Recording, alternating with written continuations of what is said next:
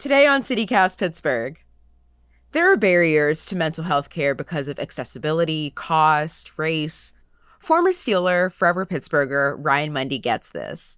The Super Bowl champion has gone through his own mental health journey, and now he's created a tech platform aimed at the mental health of the Black community.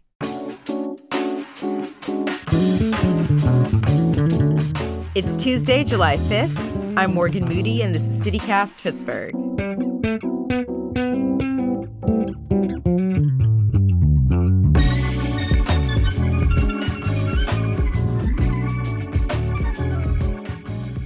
So football is everything to a lot of people here in Pittsburgh, and you grew up here playing football in high school and college. You found professional success, but did you ever think about a life outside of that once football was over? Yeah, I thought about a life outside of football before football was over. I think if you're thinking about it once football is over, then that's probably too late. In my scenario, I thought about it before I was done playing football, and it was still challenging. Yeah. So I can only imagine if you're not preparing for that inevitable day of which we all face and have to no longer be an quote athlete, particularly in the sport of football, because football is not like basketball where you could go to LA Fitness and play a pickup game or go to your neighborhood park and play a pickup game, et cetera, or just kind of shoot around. Like football is a little bit different of a sport and commitment. Yeah, I mean, you can't run around tackling people for the rest of your life. That it becomes taboo after in certain areas. Yeah. So now you started this company, also an app, Alkeme, that's focused on connecting Black people with mental health resources. What drove you to create this? Was it your own experiences? Was it experiences you saw in other people's lives?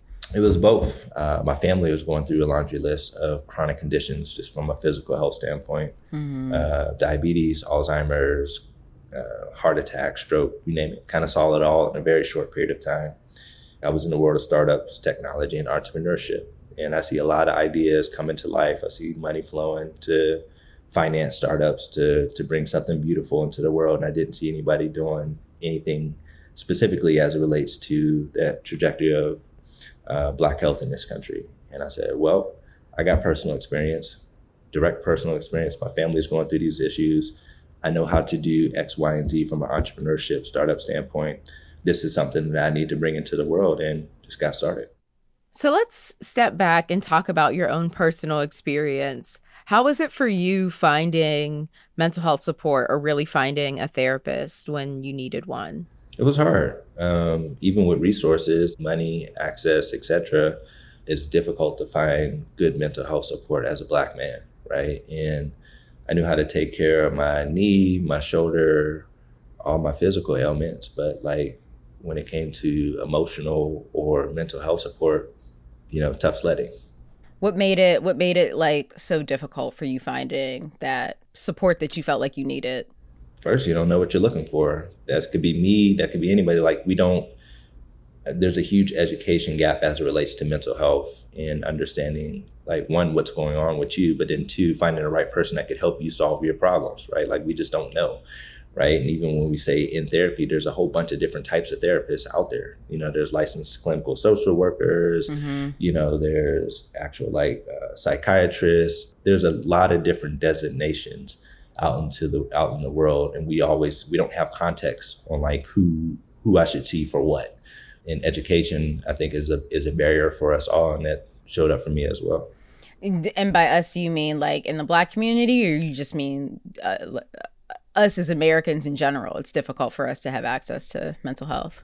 I think all these access barriers face all Americans, but they're particularly compounded for the Black community.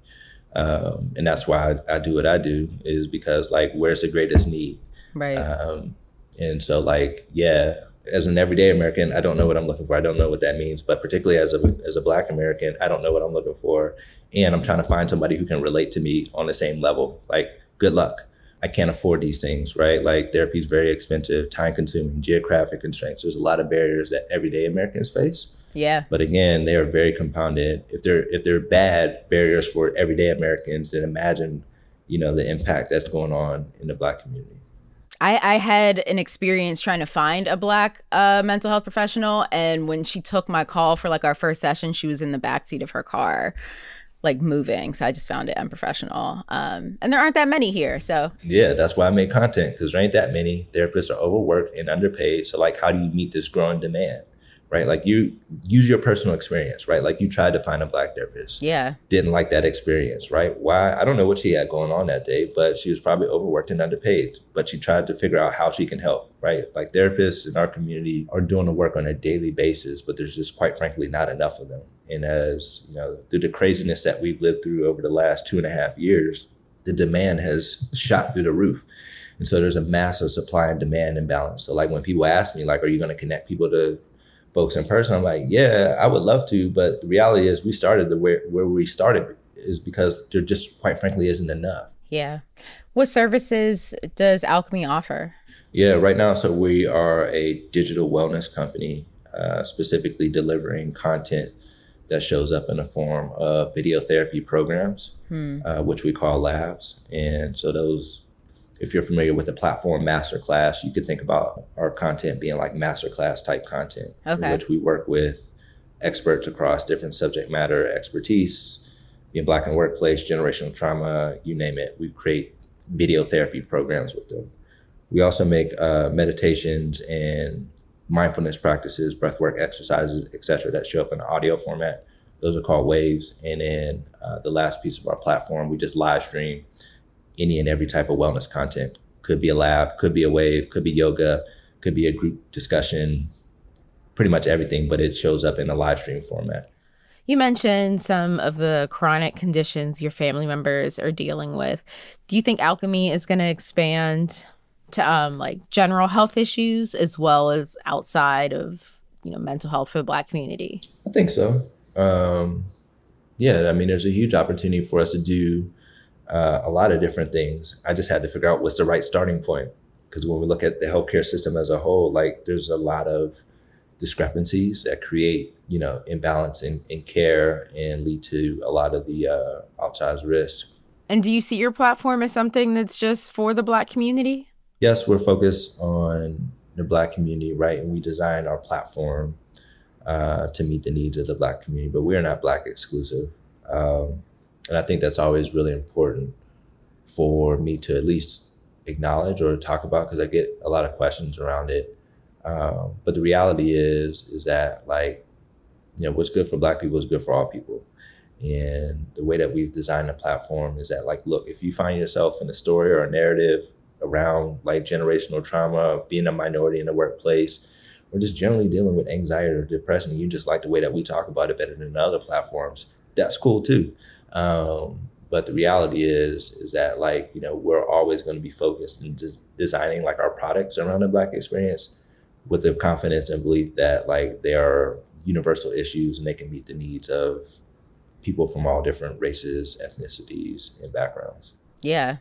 It is wild to think that, like, people that play a professional sport, you only have but so many years, and then you end up retiring at like 30 something, which if I had to retire today, I don't know what I would do with the rest of my time. But you really didn't have to get into anything else. You could have been like, I'm going to take this money and go travel for the rest of my life. Like, you could have done anything, really. Yeah. So what fueled you to now get into what you're doing today?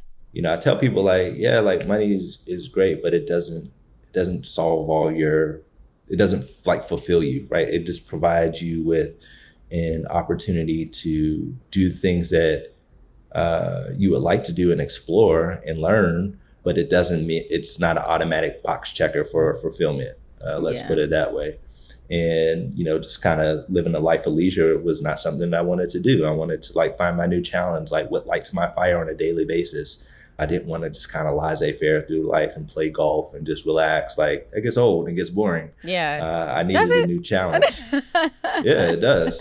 I mean, I think in moderation, like, it's cool. But if I'm doing that every day, like, that's not for me. It may be for somebody else, right? And that's, I think, the really important thing, too, is like finding what works for you. And so I was like, look, there's a lot of work for me to do here and find my next mountain to climb. Just like I climbed a mountain to play professional athletics, I was looking for a similar challenge to like, look, what's another like you know, big, hairy, audacious goal that I can go after. And so you took on mental health in the Black community. Right? Like, that's a big one. That's probably a bigger one than making it to the NFL. Yeah. Ryan, thank you so much for joining us on CityCast Pittsburgh and spreading the word about Alkeme. No problem. Thank you for having me.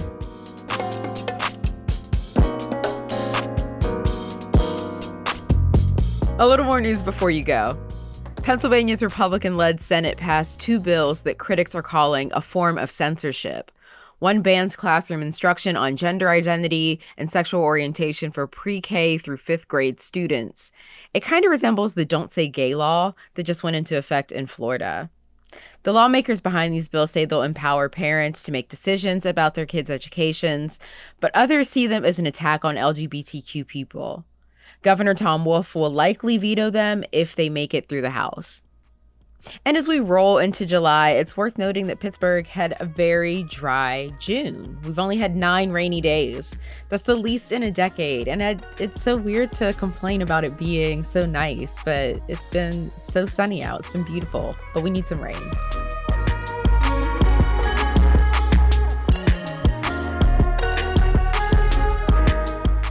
That's all for today here on CityCast Pittsburgh. If you enjoyed the show, tell a friend, rate the show, leave us a review, and subscribe to our morning newsletter.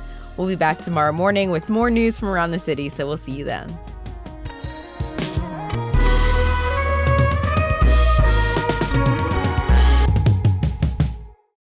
I don't know. It makes me feel like I'm talking about boogers.